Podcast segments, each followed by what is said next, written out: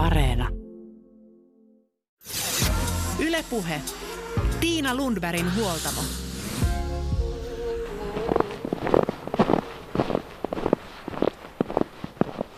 Tervetuloa huoltamolle. Tänään puhutaan valinnoista. Valintojen määrä on ihmisen elämässä kasvanut, koska mahdollisuudet ja tietoisuus erilaisista mahdollisuuksista ovat monistuneet viime vuosikymmeninä. Ihmisten aivot ja mieli eivät ole kuitenkaan pysyneet perässä ja siksi valinnan paikat voivat tuntua ahdistavilta. On vaikea valita, kun ei tiedä, että mikä olisi se oikea suunta. Ja voi olla vaikea osata sanoa ei. Psykologi Satu Pihlaja toteakin, että on olennaista muistaa, että valintoja voi tehdä joka ikinen hetki, eikä tiettyyn valintaan tarvitse suhtautua niin kuin sitä ei voisi vaihtaa. On ihan ok muuttaa mieltä. Valinnat voivat olla suuria elämäntavoitteita tai ne voivat liittyä päivittäisiin pieniin vaihtoehtoihin. Kaikista valinnoista ei voi eikä tarvitsekaan olla tietoinen, mutta tärkeissä päätöksissä tietoisuuden lisääminen parantaa elämänlaatua. Kun ihminen saa valita itse, hän voi paremmin. Tänä päivänä niin suositun itseohjautuvuusteorian mukaan omaehtoisuus, eli tunne siitä, että pystyy vaikuttamaan itseään koskevissa päätöksissä, lisää ihmisen motivaatiota ja hyvinvointia. Siinä missä kyvykkyyden kokemus ja sosiaalinen verkosto ympärillä. Psykologi Satu Pihlaja on kirjoittanut kirjan Valinnan paikka. Näin teet parempia päätöksiä. Kirja kertoo konkreettisista valintatilanteista, esimerkkejä harjoituksiin. Satu Pihlaja tavataan tässä Huoltamon jakson aluksi. Sosiologi Leeni Viio on puolestaan makean himoon perehtynyt diplomin ravintoneuvoja. Työssään hän auttaa löytämään tasapainoisen elämäntavan, jolla korvata lyhytaikaiset kuurit ja kitudietit. Leeni Viio on myös julkaissut tuoreen kirjan Eroon makean himosta. Huoltamolla pohditaan hänen kanssaan erilaisia valintoja. Millaisista valinnoista on kysymys, jos suklaan sijasta valitseekin smoothien? Maailma paranee puhumalla. Psykologi, psykoterapeutti Satu Pihla ja mitkä asiat sitten ihmisen omassa taustassa voi vaikuttaa siihen, että miten pystyy tekemään valintoja elämässään? Isoja ja pieniä. No itse asiassa lapsuuden tausta vaikuttaa yllättävän paljon. Et se mikä ympäristö, missä me ollaan kasvettu, mikä on meille tuttu, missä on ihmiset, jotka on ollut meitä lähellä, jotka näyttävät niin esimerkkiä siitä, että miten tätä elämää nyt eletään ja minkälaisia asioita valitaan, niin silloin yllättävän suuri vaikutus. Ja toki sitten myös laajemmin yhteiskunnalla, että mitä, mitäs täällä nyt arvostetaan ja mitä on ikään kuin sopivaa tehdä, mitä ne normit on. Mutta tietysti myös sitten ne oman mielen mahdollisuudet, että nehän kehittyy sitten koko elämän ajan ja mitä me nähdään itselle mahdollisena. Tietysti sitten semmoinen, semmoinen niin kuin pystyvyyden tunne, että yleensä me ei haluta valita sellaista vaihtoehtoa, mikä johtaisi ehkä epäonnistumiseen tai että me yleensä valitaan jotain sellaista, mikä ajatellaan, että me voidaan siinä onnistua. Niin, paitsi joskus elämäntapamuutoksia tehdessä näissä vuodenvaihteessa tai kesäloman jälkeen, niin aika usein tulee haukattua liian iso kakku. Mutta mennään näihin elämäntapamuutoksiin hetken päästä ja puhutaan hetki vielä psykologisista ehkä termeistä, jotka liittyy valintojen tekemiseen. Minä-pystyvyys, eli, eli voidaan puhua kyvykkyyden kokemuksesta, tuntemuksesta, että minä pystyn. Mikä, mikä sen merkitys on valintoja tehdessä? No kyllä sillä on todella suuri vaikutus. Että, niin kuin, on tietenkin loogista, että me ei haluta niin kuin, valita vaikka semmoista ammattia, missä me ajatellaan, että me ei onnistuta. Että totta kai valitaan jotakin sellaista, mitä, mitä pidetään mahdollisena tai mikä tuntuu itselle sopivalta tai oikealta jollain tapaa. Ja meidän koko elämän kokemus sitten tuo sitä pystyvyyden tunnetta. Ja jos mietitään nyt vaikka jotain liikuntaharrastusta, niin jos se on pienestä asti harrastanut liikuntaa, niin varmaan on tullut sellaisia kokemuksia, että onnistuu ja pystyy, pystyy toimimaan ja kehittyy urheilijana vaikka ja sitten jos, jos taas ei ole tämmöistä taustaa, niin voi tuntua vaikealta ryhtyä johonkin uuteen liikuntaharrastukseen esimerkiksi. Niin, se on myös ehkä se puhetapa ja ne kokemukset, mitä on kotoa ja koulussa ja lähemmäisiltä saanut koko lapsuuden ja nuoruuden ajan. Että jos on aina sanottu, että sinulla ei ole sitä kestävyysurheilijan kykyä tai et, ethän sinä nyt ihan, ihan tota, yhtään nuottikorvaa ei ole, niin ihminen alkaa ajatella, että tämä on niin totuus, vaikka se ei välttämättä olisikaan. Onko jotain keinoja, miten voisi itseään niin tarkastella jotenkin tällaisia uskomuksia, joita itsestään on itsellään?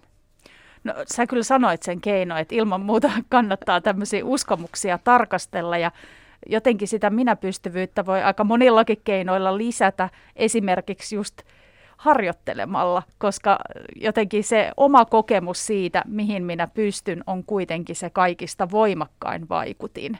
Myös sitten on mahdollista vaikka seurata muita sellaisia ihmisiä, jotka on onnistunut siinä asiassa, mitä ehkä haluaisi tehdä ja jotenkin heidän tekemisistään voi myös voimaantua ja ottaa niin kuin mallioppimisen kautta oppia, oppia tota, tekemään perässä ikään kuin.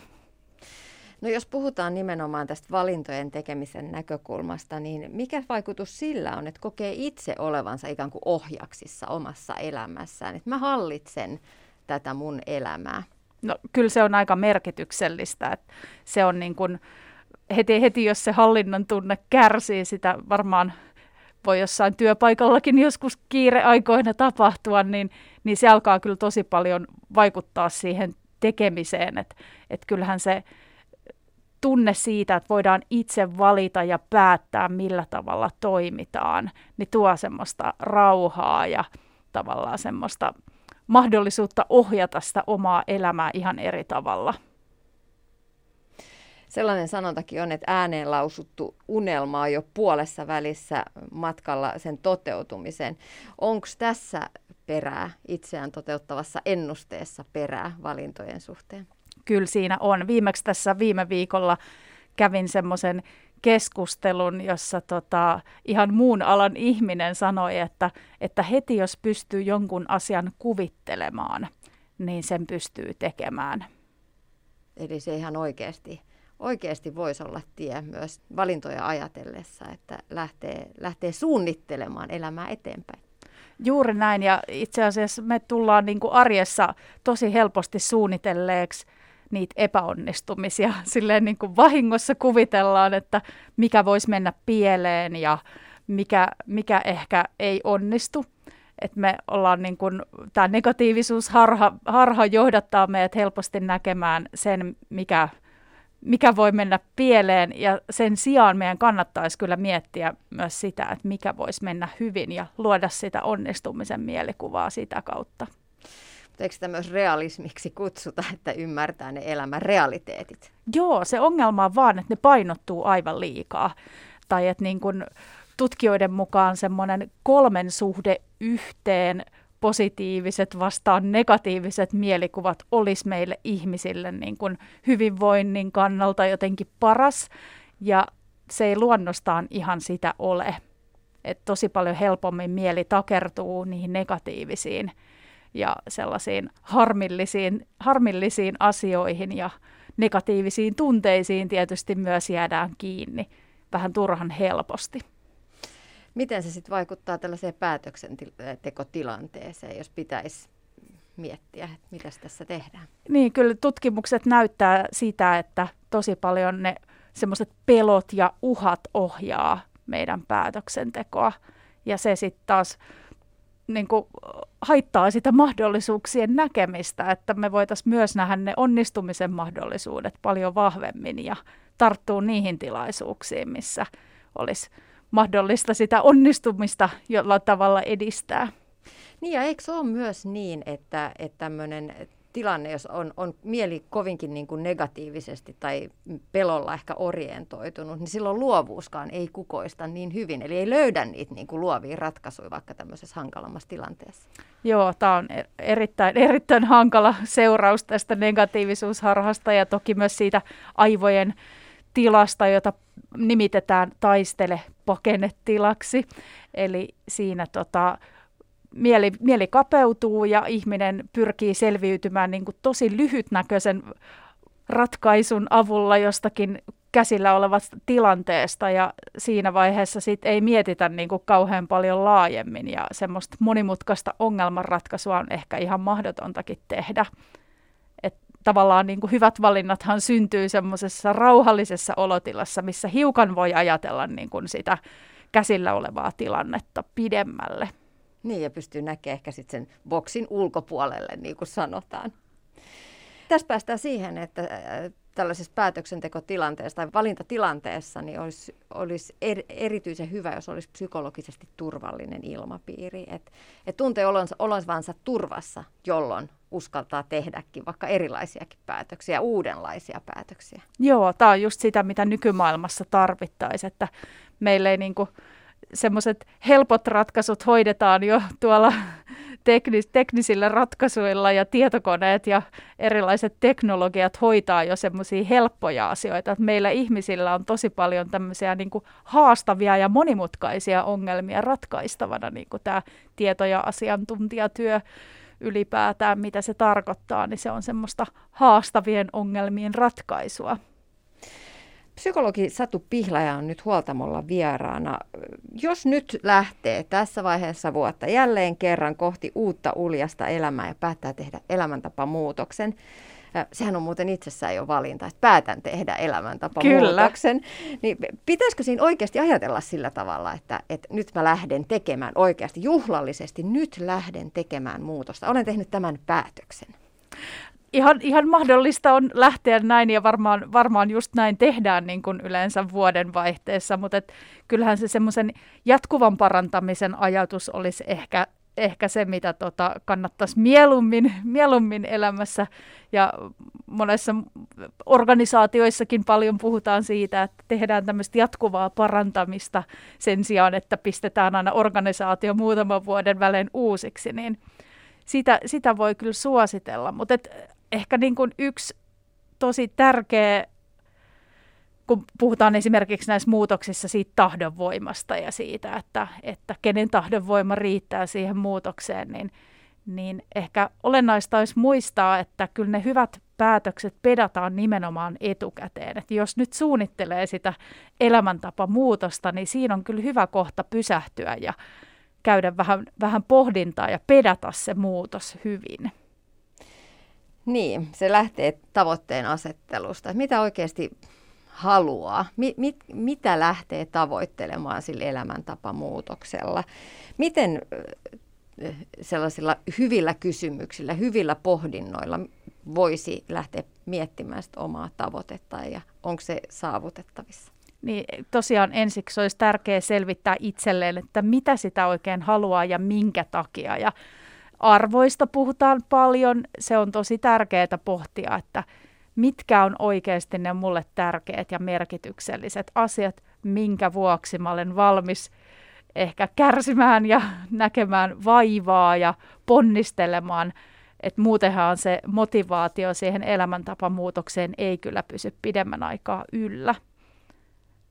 Tavoitteet on sitten ehkä sellaisia keinoja, jotenkin konkretisoida sitä, että mitä, mitä se konkreettisesti tarkoittaa, että mulla on vaikka terveys on mulle tärkeä arvo. että siinä sitten mietitään, että miten sitä terveyttä voisi edistää, että mitkä ne mun keinot tässä kohdassa on. No esimerkiksi vuodenvaihteessa usein tehdään näitä päätöksiä, että nyt nyt pidän tipattoman tammikuun tai tipattoman alkuvuoden, tai sitten se voi olla, että lopetan, tupakan, tu, lopetan tupakoinnin tai, tai jokin muu tämmöinen niin aika iso päätös. Millaisin askeleen sitä päätöstä kannattaisi sit lähteä viemään eteenpäin? No kaikista tärkeintä olisi ne pienet askeleet. Toki niin kun mietin vaikka jotain tuommoista tupakoinnin lopettamista, niin ehkä siinä niin kun olisi hyvä, hyvä vaikka niin kuin reflektoida sen prosessin aikana tai tipaton tammikuu, että, että ainahan siinä niin kuin oppii jotakin, jos lopettaa jonkun tavan ikään kuin tällä tavalla kuin seinään. Ja jotenkin siinä varmaan niin kuin on mahdollisuus oivaltaa monenlaista, jos vaikka pysähtyy niin kuin siihen reflektoimaan niitä omia tuntemuksia ja fiilistelemään. Mutta tavoitehan varmaan sitten kuitenkin olisi, että se tupakoimattomuus tai tipattomuus vähän niin kuin tulisi semmoiseksi tavaksi, että olisi jotakin oppisi sen ikään kuin kuurin aikana siitä ja omaksuisi jotain asioita siitä niin kuin elämäänsä niin kuin pysyväksi tavaksi. Niin, tässä puhutaan tapojen muodostumisesta, uusien tapojen muodostamisesta, vaikka tietyllä tavalla se, että lopettaa tupakoinnin, niin tarkoittaa jostain luopumista, mutta silloin kuitenkin ollaan menossa kohti sitä niin kuin uutta tapaa. Mm, mi- millaiset askeleet edistää sellaista tavan oppimista? On se sitten se, että en käykään enää jokaisessa, jokaisella ruokiksella röökillä, tai se voi olla myös se, että käyn kolme kertaa viikossa lenkillä.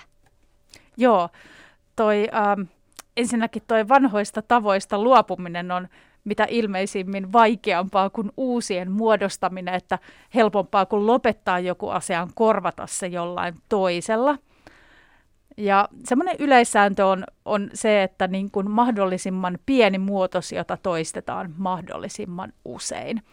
Siinä oli kirjallisuudesta löytyy tutkimus, missä katsottiin, että kuinka nopeasti uusi tapa muodostuu ja vaihteluväli oli aika suuri, mutta keskimäärin 66 päivää. Et kyllä se niinku tuommoisessa pariskuukaudessa varmaan on ihan mahdollista muuttaa jokin tapa, joskus lyhyemmässäkin ajassa, jos kyse on jostain aika pienestä tavasta. Mutta jos nyt ajatellaan vaikka sitä, että haluaa lisätä liikuntaa omaan arkeensa, niin, niin, niin joo, 66 päivää, pari kuukautta. No sittenhän sitä kerkee taas jo maailma muuttumaan sen jälkeen ja se on ikään kuin jatkuvaa uuden oppimista, koska sitten tulee kevät ja aurinko alkaa paistaa ja ei enää punttisalille huvittaisi mennäkään ja niin edespäin. Joo, tämä on sit sitä arkista päätöksistä kiinni pitämistä ja toki niin kun ihmisen toiminnassahan on myös hyvä puoli se, että me ollaan joustavia ja ei vaikka mennä sit sinne salille, kun on flunssa tai nilkka nyrjähtänyt tai jotain muuta sellaista, että eihän, eihän ole tarkoituskaan, että me pidetään sillä tavalla niin kuin täysin kiinni niistä tavoista tai toistetaan niitä joka ikinen kerta. Mutta tota, niin, siinä ehkä sitten tulee se tahdonvoiman osuus, että jaksetaanko me toistaa sitä. Ja kyllähän sitten, kun joku asia muuttuu tavaksi, ja alkaa olla lähes automaattista tai vaikka se salikassin pakkaaminen on jo täysi automaatio, niin kyllähän se sitten on huomattavasti helpompaa kuin silloin alussa, kun tätä tapaa tai rutiinia ei ole vielä muodostunut. Et alkuvaihe se on se, silloin meillä toivottavasti on se innostus vielä mukana siinä boostaamassa, mutta rutiini alkaa kyllä toimia ja kaikkeen oikeastaan muodostuu se rutiini jollakin tavalla. Niin ja tärkeätähän sitten siinä on siinä tavan muodostumisessa, siinä rutiinien muodostumisessa se, että se tekeminen on mielekästä. Koska jos se salihomma esimerkiksi nyt tämä esimerkkinä, niin, niin ei, ei tunnu sen 66 päivän jälkeen kivalta, niin kyllä se sitten jää. Joo, eli tota, tavallaan tässä on niin kaksi asiaa, mikä voi tuoda sitä mielekkyyttä, että joko se tekeminen itsessään tuntuu jotenkin miellyttävältä. Liikunnassa usein ihmiset sanoo, että aina sen jälkeen tuntuu miellyttävältä vähintäänkin. Mutta sitten on myös se, että jos sen arvotyöskentelyn on tehnyt todella kunnolla ja käynyt, käynyt läpi sen, että minkä takia mä nyt teen näin, vaikka en tykkää käydä salilla, niin silti haluan ylläpitää mun terveyttä tällä tavalla. Tämä on se mun valitsema keino, tämä on se mun valitsema tavoite ja tässä mä pysyn, tuli mitä tuli. Ja silloin se voi se tavoite tällaisesta niin kuin, ikään kuin ulkoisesta motivaattorista muuttuakin sisäiseksi mm. motivaatioksi, joka sitten taas vie paremmin eteenpäin. Niin, sitä mä ajattelen, että se on tärkeää se just, että se on itselle merkityksellinen ei aina se tekeminen, mutta se lopputulos. Että kyllähän me niin kuin, yrittäjänkin täytyy monenlaisia asioita tehdä, mitkä ei tunnu mukavilta, mutta ne palvelee sitä niin kuin, kokonaisuutta. Ja sitä hyvinvointia kannattaisi kyllä todella niin kuin, palvella niin sanotusti, että si- siihenhän tämä kaikki niin kuin, pohjautuu. Ja jos me ollaan, hyvinvointi on riittävän, riittävällä tasolla, niin sitten me tehdään koko aika niin kuin, parempia valintoja. Psykologi Satu Pihla ja sitten päästään siihen, että joka päivä tehdään näitä valintoja aina uudestaan ja uudestaan. Miksi tänäänkin aamulla valitsin porkkanaan sen suklaalevyn sijaan, jotka vierekkäin siellä jääkaapissa olivat? Miten näissä tällaisissa hetken valinnoissa pystyy pitämään itsensä kurissa? No kyllähän, kyllähän tämä usein lähtee siitä, että me ollaan omaksuttu jokin tapa tai rutiini, jonka mukaan me toimitaan, että monen, monen aamupalaan kuuluu enemmän se porkkana kuin suklaalevy, että ei tule edes mieleen valita sitä suklaalevyä heti aamusta, koska se ei kuulu siihen omaan, omaan tapaan tai rutiiniin.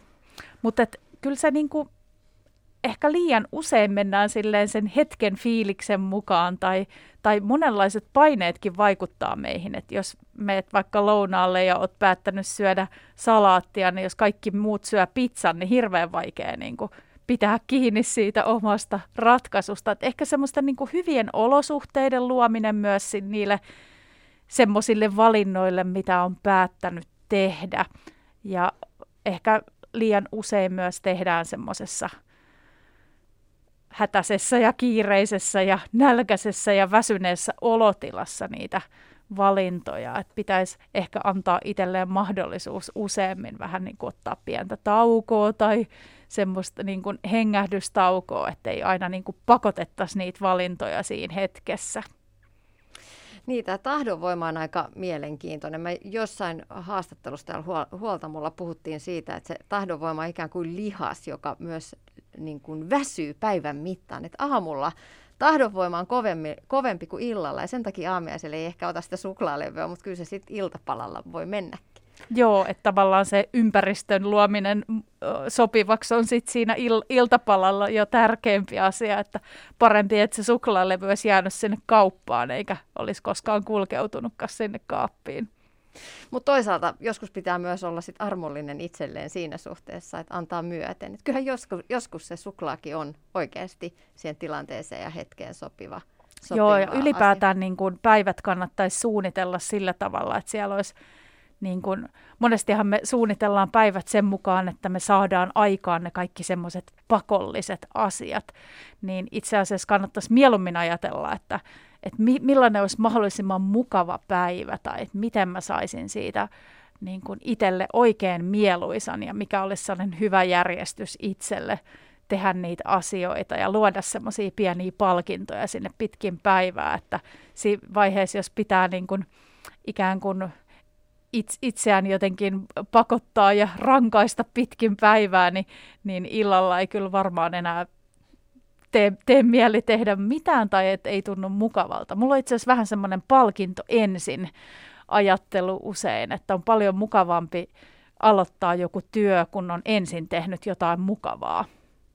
Niin, yleensä mä kyllä, jos on, on tämä esimerkiksi siivouspäivä, niin sitten on se palkinto, palkintokarkit sit siivouksen jälkeen, mutta mitäs jos ne ottaisikin jo ennen siivousta? Jäisikö sitten siivous tekemättä? Niin, mä en tiedä karkit, mutta mikä olisi niinku semmoinen mikä, millä sä saisit sellaisen hyvän fiiliksen, että olisi kiva aloittaa se siivous. Että ehkä joku lempimusat tai jotkut pikku, pikku tanssit siellä tota, ennen aloittamista. Tai että miten saisi semmoisen hyvän olotilan tehdä niitä itselle haastavia asioita.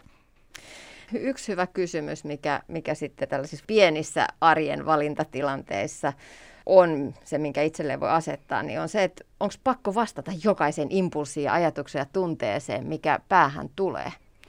Joo, ei tosiaankaan. Et itse asiassa niin kun me reagoidaan välillä vähän väärin ärsykkeisiin.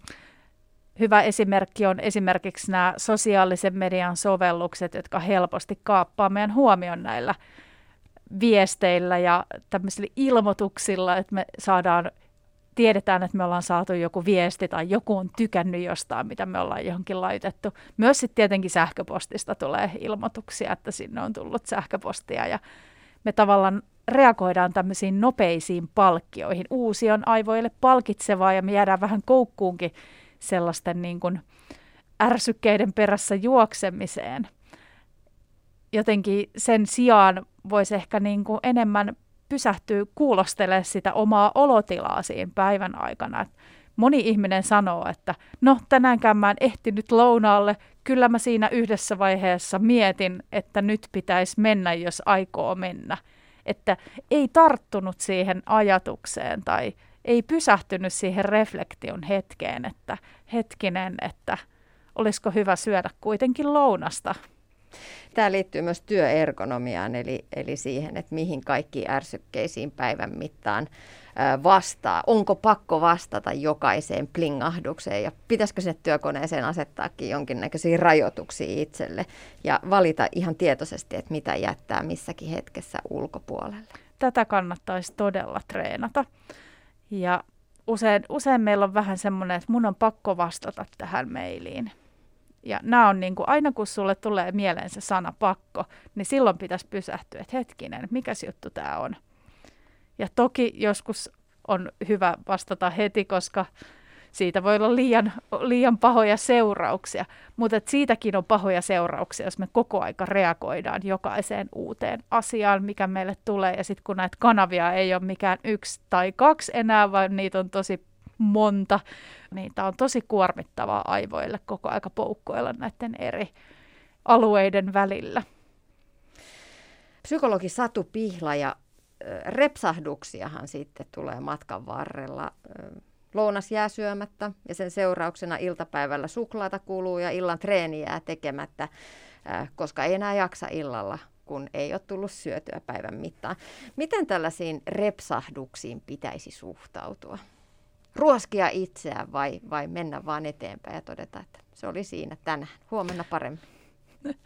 Tota, sen voi sanoa, että ruoska ei auta että siitä todennäköisesti vaan mieliala laskee ja energiat menee ja jotenkin mä niin kuin kannustaisin semmoiseen soveltamiseen, että, että jos sitten jossain vaiheessa havahtuu tähän tilanteeseen, että tosiaan nyt jäi syömättä ja, ja tota, ei jaksaisi enää treeneihin, niin tota, mikä voisi olla semmoinen niin kuin muu vaihtoehto? tai että usein me ajatellaan, että vaihtoehdot on joko sohva tai treeni, mutta ehkä voi myös käydä vaikka kävelyllä tai kävellä pienen lenkin kotimatkalla tai jotain. Että se niin kun, että avataan vähän niitä vaihtoehtoja ja muokataan niitä itselle sopiviksi. Ja ylipäätään ne niin kutsutut repsahdukset. Tämä on mielenkiintoista, kun mä ajattelen, että harvemmin meidän suunnitelmat itse asiassa toteutuu niin kuin juuri sellaisina kuin olemme ne alun perin suunnitelleet. Ja se on toisaalta hyvä asia, että me kuulostellaan sitä meidän omaa olotilaa ja ei lähdetä tekemään sellaisia asioita, mitkä ei siihen olotilaan sovi. Mutta tämä joko tai ajattelu, että joko ollaan kuurilla tai sitten ei olla ollenkaan, niin siitä pitäisi jotenkin päästä eroon. Mä lueskelin kiinnostavia, kiinnostavia tekstejä semmoisesta kulttuurierosta, mikä liittyy niin kuin meidän länsimaisiin tämmöisiin individualistisiin kulttuureihin ja sitten taas toisaalta näihin itämaisiin vähän niin kuin kollektivistisempiin kulttuureihin ja niistä voitaisiin ehkä oppia sitä, että he usein niin kuin kiinnittää huomiota siihen niin kuin tekoihin. Et nyt tehdään niitä oikeita tekoja, ja lopputulos sitten ehkä tulee tai ei tule, mutta siihen ei fokusoida niin paljon. Että me länsimaiset usein niin kuin haluttaisiin heti sillä valinnalla niin kuin saada myös se lopputulos. Ja me ei niin kuin ymmärretä sitä, että asioissa menee aikaa ja ne pienet valinnat kumuloituu sitten niin kuin pitkällä tähtäimellä. Niin eli se matka on tärkeämpi kuin lopputulos. Se matka on tärkeämpi ja tavallaan niin kuin jos me ajatellaan tälleen joko tai meiningillä, että, että tota, nyt kun, nyt kun tämä meni pieleen, niin tämä päivä oli sitten tässä, niin se on tavallaan niin kuin, että mikä se paras, paras teko tässä kohtaa olisi, minkä mä voin itselleni tehdä, tai mikä se paras teko tästä näkökulmasta on. Ja luottaa siihen, että riittävän usein, kun me tehdään se hyvä valinta, niin se lopputulos kyllä tulee sitten joskus. Mutta jos puhutaan vielä näistä repsahduksista, niin semmoinen itsen sättiminen on aika usein lopputulos sit siitä, kun, kun, kun se salikortti jäikin viikoksi jo käyttämättä tai, tai sitten tupak, tupakka-aski löytyy taas taskusta. En taaskaan pystynyt siihen, mitä kaikki muut pystyy tekemään ja sitten sit on huono fiilis ja kierre onkin valmis miten tämmöisessä ajat, tällaisessa tilanteessa niin voisi muuttaa sit omaa ajatteluaan, että ei lähtiskään syyttelemään ja solvaamaan itseään.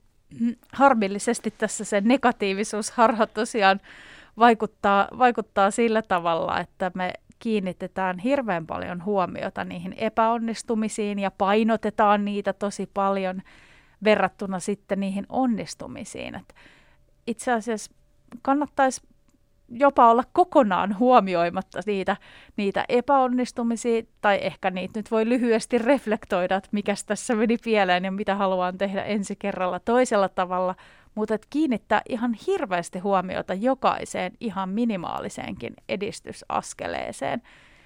Ja tavallaan niin kuin sitähän me haluttaisiin oppia, että mikä sai meidät onnistumaan jossain tilanteessa. Jos nyt vaikka pitää kieltäytyä alkoholista kuukauden ajan ja on jossain juhlatilanteessa ja onnistuu, onnistuu sanomaan, että nyt en kiitos ota, että mikä siinä menisi hyvin ja oikein sitä, niin kuin, sitä niin kuin pohdiskella. Ja meidän mieleen ei mahu tavallaan kauhean monta mielikuvaa niin kuin samaan aikaan, että jos me ki- keskitytään siihen, että mikä tuo meille sitä niin kuin positiivista, sitä, ne onnistumiset ja tyytyväisyyden hetket, niitä niin kuin paisutellaan, niin kyllä ne negatiiviset jää sitten vähemmälle. Mutta valitettavasti se itsen sattiminen on meille usein vähän semmoinen niin kuin tapa jo, että me tehdään sitä vähän niin kuin automaattisesti, että siitä pitäisi opetella pois.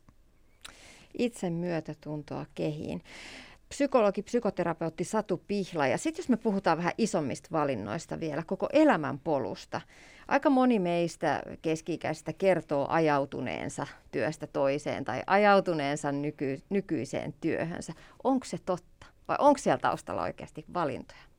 No oikeastihan siellä tietenkin on taustalla valintoja, mutta et se, että kuinka pohtien tai harkiten tai punniten ne valinnat on tehty, niin se on sitten se toinen kysymys. Tähän on tosi yleinen ilmiö, että keskiässä pysähdytään pohtimaan, että mitäs mä nyt sitten oikeasti haluaisinkaan tehdä. No onko hyvä ajatella, että siellä on niitä tietoisia valintoja ja, ja pohtia sitä, että millaisia valintoja on tullut tehtyä ja mistä näkökulmasta ja mistä syistä? Joo, mun mielestä olisi tosi hyödyllistä huomata, mi- mit- millä tavalla itse tulee tehtyä valintoja, varsinkin jos sit huomaa, että, että liikaa ehkä vaikuttaa sellaiset jonkun mielipiteet tai jonkun muun sanomiset tai ehkä semmoiset yleisesti hyväksytyt säännöt.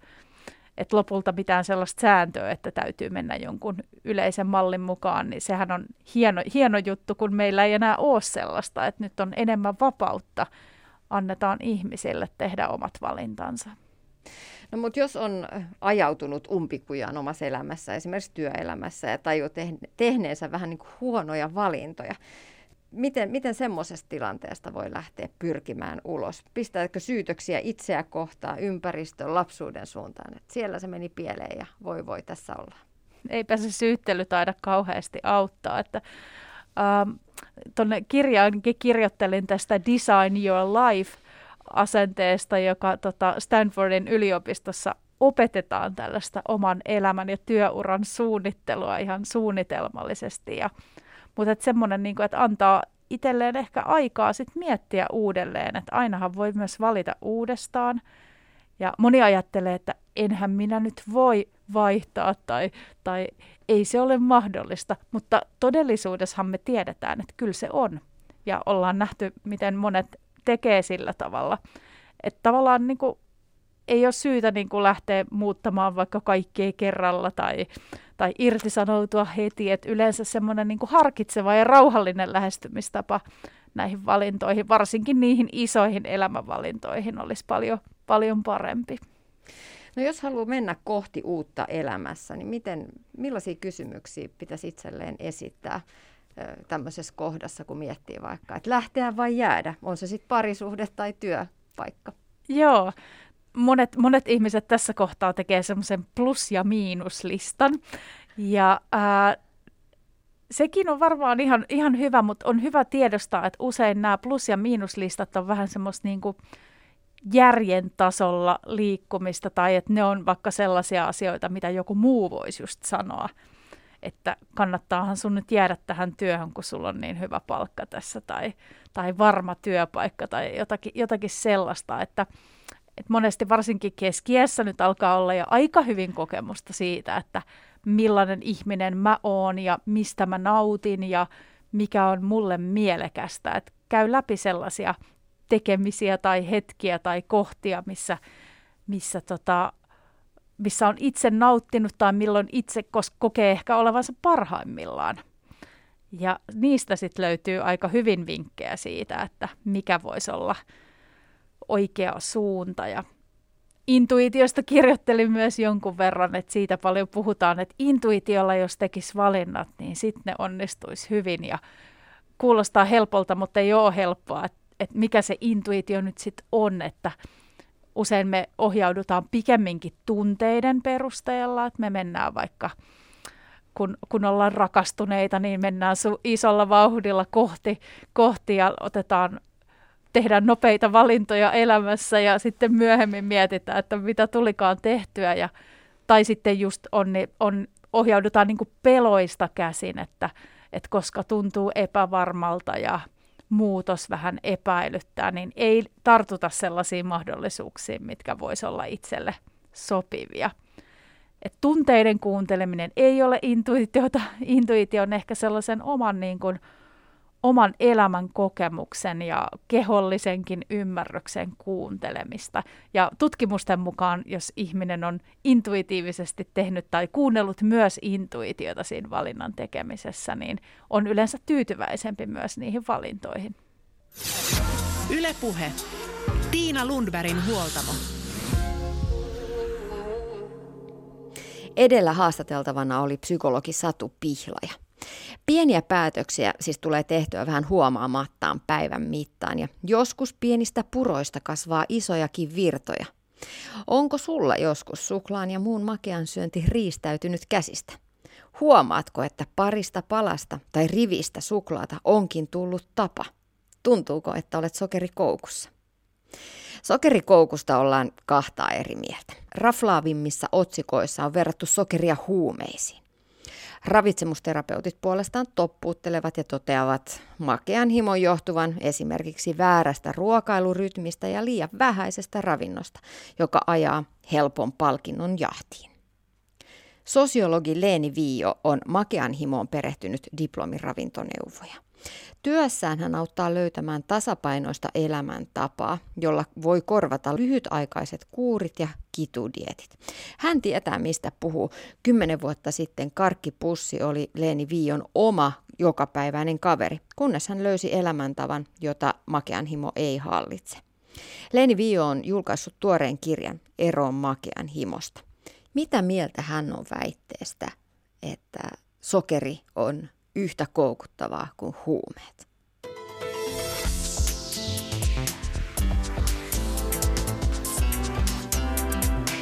Yle puhe. No se on vähän, että miltä lähestymiskannalta sitä asiaa katsoo. Että jos nyt katsotaan ihan puhtaasti tutkimuksia, niin ei voi sanoa, että sokeri koukuttaa niin kuin vaikka kokaini tai muut vahvat huumeet.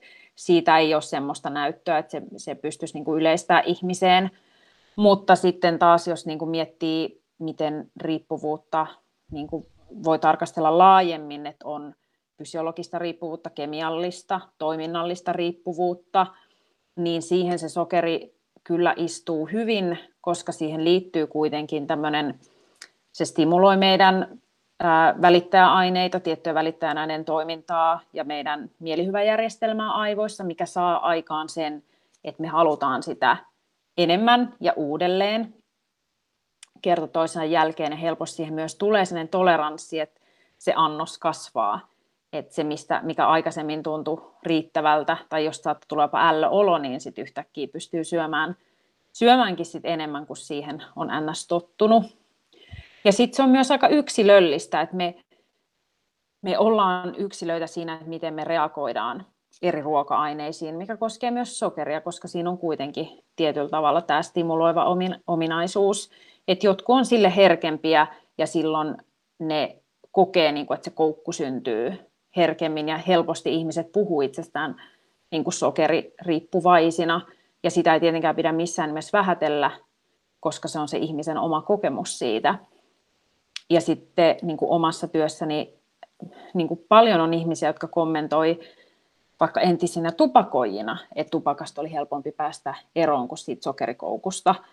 Että kyllä siinä, siinä on niitä tekijöitä, jotka helposti sitten pitää otteessaan. Niin, mieltymys makeaa on kuitenkin perintöä jo vauva-ajalta. Äidin maito on makea. Miksi pitäisi taistella niin kuin ikään kuin sitä luontaista taipumusta vastaan, että me, me tykätään makeasta ja saadaan siitä mielihyvää. Miksi sokeria vastaan pitäisi taistella ja makean syömistä vastaan? No sitä, että meillä on luontainen mieltymys makeen, niin ei missään nimessä tarvitse sitä vastaan taistella. Siis make on yksi meidän perusmauista ja se kuuluu meidän ruokavalioon. Että kyse on enemmänkin siitä, että mistä sen makeen maun hakee ja missä määrin ja missä, millä tavalla se on tasapainossa sitten muun ruokavalion ja muiden makujen kanssa. Että se, että me, niin kuin, meillä on se fysiologinen mieltymys siihen ja se on pitänyt meidän ihmislajin täällä hengissä, että me ollaan löydetty, löydetty niin kuin sen makeen mieltymyksen avulla esimerkiksi hedelmiä ja marjoja tunnistettu ne syömäkelpoisiksi, niin sehän on ollut vain ja ainoastaan hyvä asia. Mutta tässä meidän nykyisessä ruokaympäristössä, kun lähdetään tuonne markettiin ja meillä on se mieltymys makeaan, niin harvoin se niin kuin johtaa siihen, että me laitetaan vaan se omena sinne ostoskoriin, vaan kyllä se sitten käydään siinä karkkihyllyn kautta.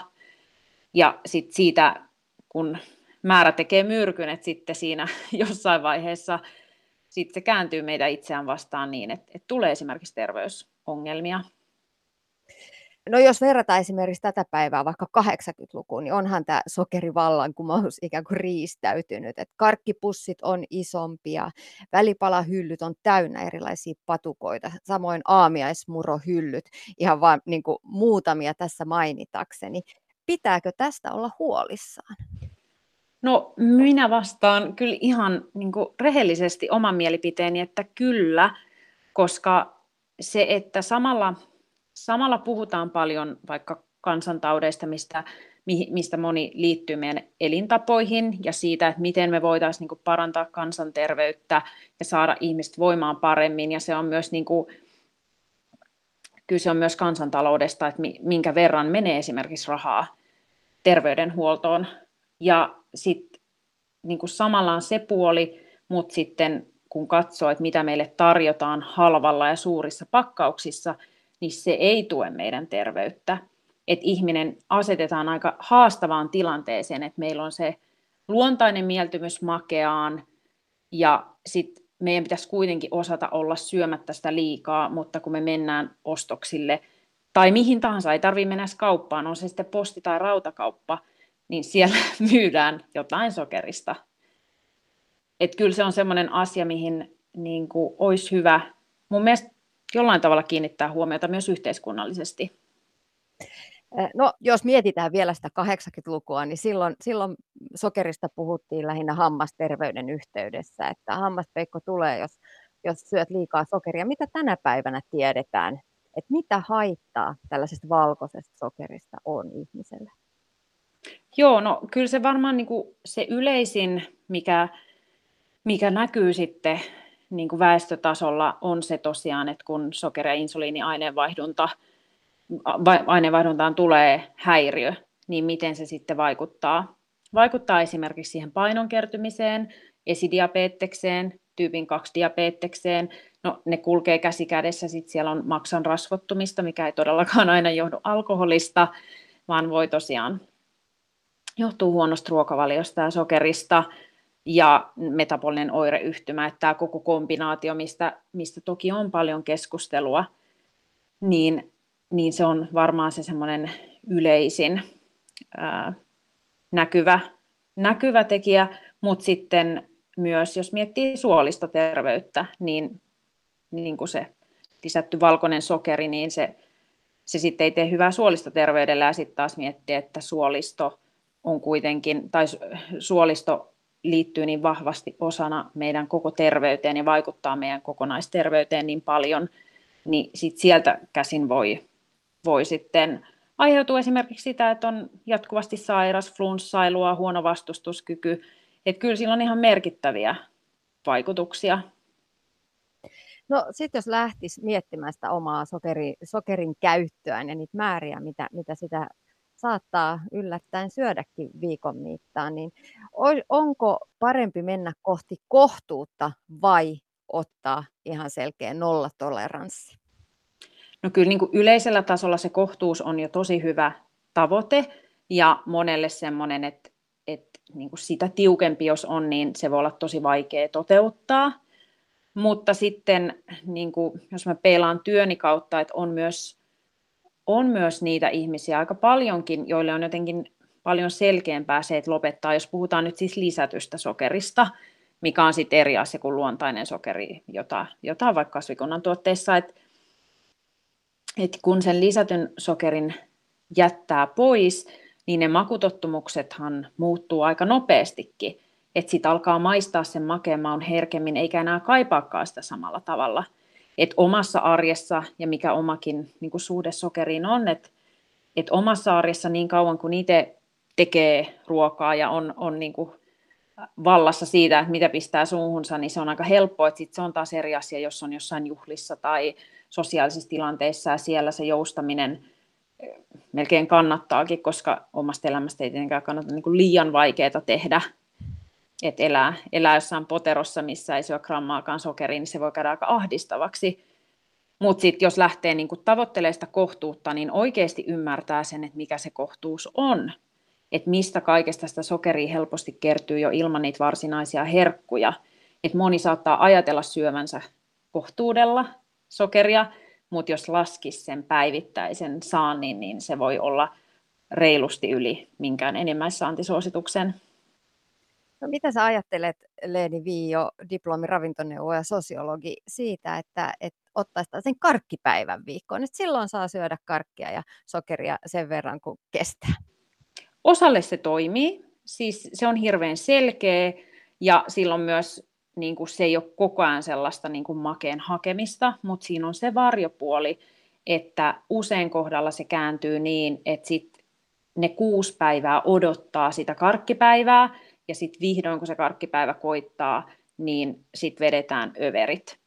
Että sitten se, niinku se tavallinen arki ja ne syömiset siellä tuntuu tylsältä ja halutaan vaan se huippuhetki siitä yhdestä karkkipäivästä. Et se ei välttämättä niin terveen ruokasuhteen kannalta ole se paras, mutta joillekin se voi toimia tosi hyvinkin.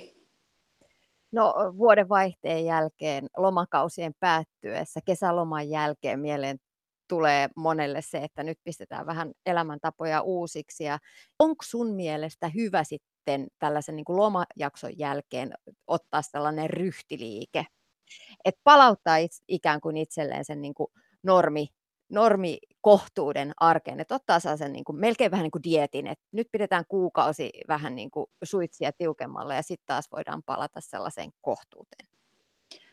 Joo, siis järkevästi toteutettuna kyllä, että et jos kyse olisi jostain kitukuurista, niin se, se ei tietenkään ole järkevää, mutta niin kuin mitä käytännössäkin on työssä saanut havaita asiakkaiden kanssa, että se, että jotenkin tekee semmoisen selkeän linjauksen, että nyt, no se ryhtiliike on ihan hyvä sana kuvaamaan sitä, että mä alan niin panostaa niihin perusasioihin, ruokavalioon, uneen, riittävään liikuntaan, ulkoiluun, tämmöisen, koska ne siitä saa semmoisen niin kuin myönteisen kehän aikaiseksi, että ne ruokkii toinen toisiaan, ja sitten se on ehkä helpompi ylläpitää kuin semmoinen epämääräinen, että mä nyt yritän vähän sieltä täältä, ja sitten ei oikein niin kuin pääse semmoiseen niin kuin tapojen rutiiniin kiinni.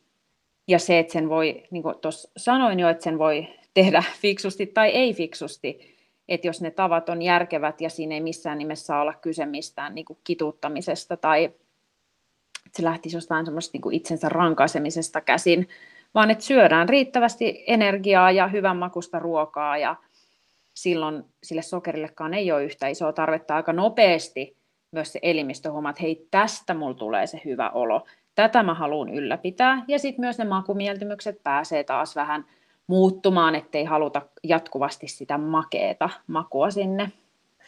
Entä sitten, jos nyt tässä vaiheessa vuotta haluaisi laittaa sitä omaa syömistään vähän parempaan kuntoon, parempaan kuosiin ja vaikka vähentää nimenomaan makean syömistä, niin kuinka iso merkitys on eh, nimenomaan niillä koko päivän mittaan tehtävillä ruokailuvalinnoilla, omilla ruokailutottumuksilla? No kyllä niillä on iso, iso merkitys ja se on se pohja. Mi, mistä lähtee niin kuin tätä asiaa lähestyy. Että vaikka, vaikka paljon puhunkin siitä, että makenhimoon liittyy paljon eri tekijöitä, jotka kaikki ei ole niin kuin ruokavalioon suoraan liitoksissa, mutta se, että se, mit, mitä me suuhun pistetään ja kuinka usein ja myöskin, että miten esimerkiksi me keskitytään siihen meidän syömiseen, niin vaikuttaa kyllä siihen, että miten se makeenhimo ilmenee.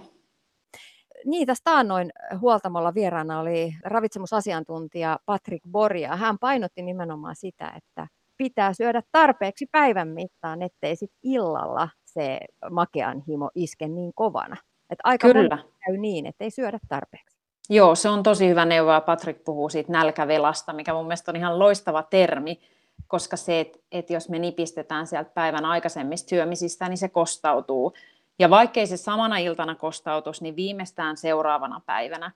Että se on aika tyypillistä, että moni kokee just illalla, illalla että voisi syödä jääkaapin ovineen päivineen et, ja ihmetellään, että mistä se johtuu. Mutta se voi olla ihan siitä, että aamupalasta lähtien on syöty liian vähän.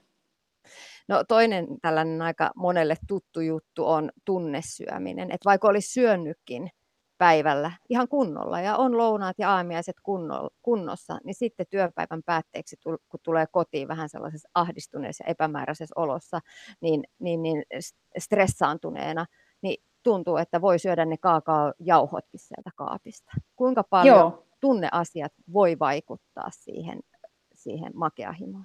Siis tunnesyöminen vaikuttaa tosi paljon. Tunnesyömisestä, jos se nyt näin määritellään nopeasti, niin että säädellään tunteita sen ruoan ja syömisen kautta. Ja usein se liittyy nimenomaan siihen makeeseen ja tosi tämmöisiin maittaviin herkkutyyppisiin valintoihin, koska niistä saa eniten sitä mielihyvää.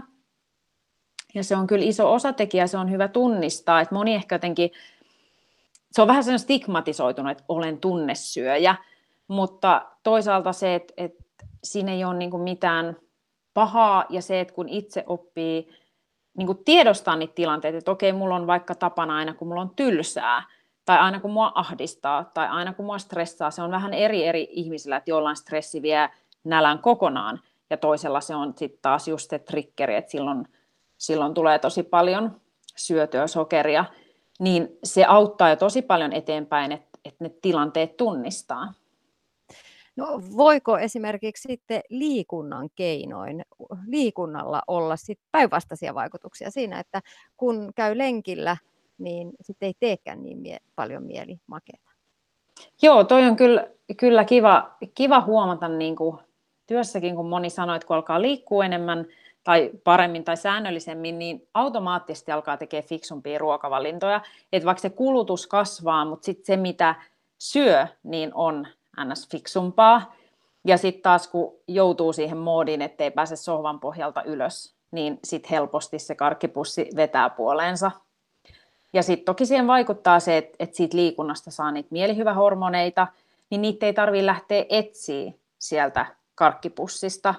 Ja se, että jos vaikka liikkuu ulkona, niin siitä saa niin paljon sit, niin kuin sitä vaikka valoa tähän aikaan vuodesta, että jos, jos pääsee siihen aikaan ulos, niin jos se itsessään piristää ja pitää mieltä, mieltä ja tietenkin kehokin hyvänä, niin ei ole sit niin suuri, suuri tarve etsiä sitä mielihyvää muualta.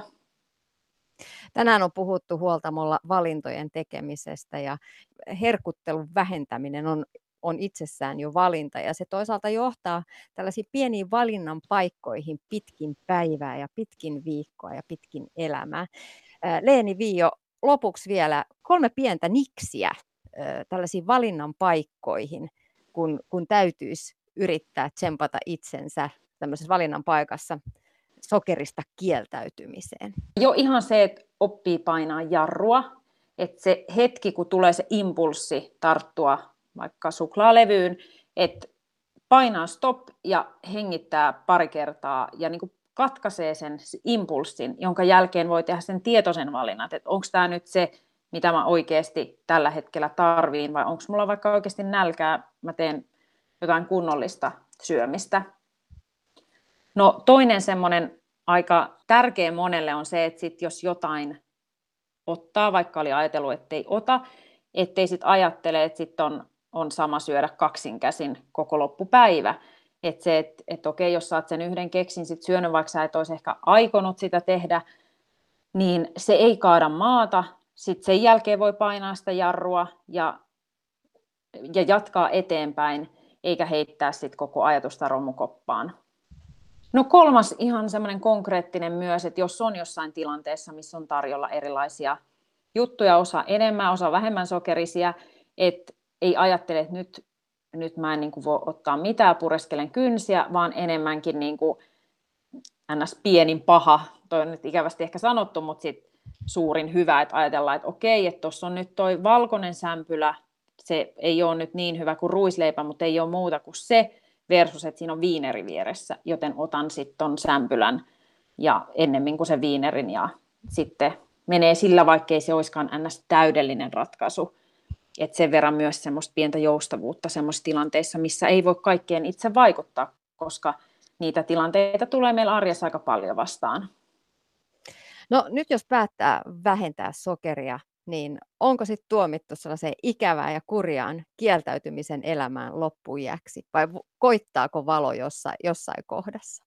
No siis tätä mä kyllä aina jaksan, jaksan niin kuin sanoa, että se, että vähentää sokeria tai jopa on ilman, ilman sitä lisättyä sokeria, niin se ei tarkoita sitä, että pitäisi elää esimerkiksi herkuitta tai ei olisi nautintoa siinä syömisessä.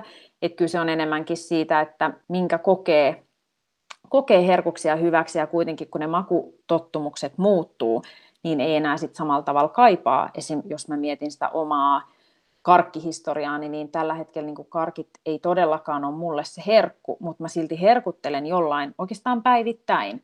Nyt se voi olla vaikka tosi tumma suklaa, ja se tuo mulle sen mielihyvän niin kuin kohtuullisessa määrin. Et se on jotenkin ikäväkin se ajatus ihmisillä, että se on joko niin kuin se mielihyvä ja sokeri, tai sitten se on se ankea elämä eikä sokeria, koska kuitenkin siinä on aika paljon maastoa välissä ja nykyään on myös tosi hyviä vaihtoehtoja tuolla kaupankihyllyillä. Ylepuhe. Tiina Lundbergin huoltamo.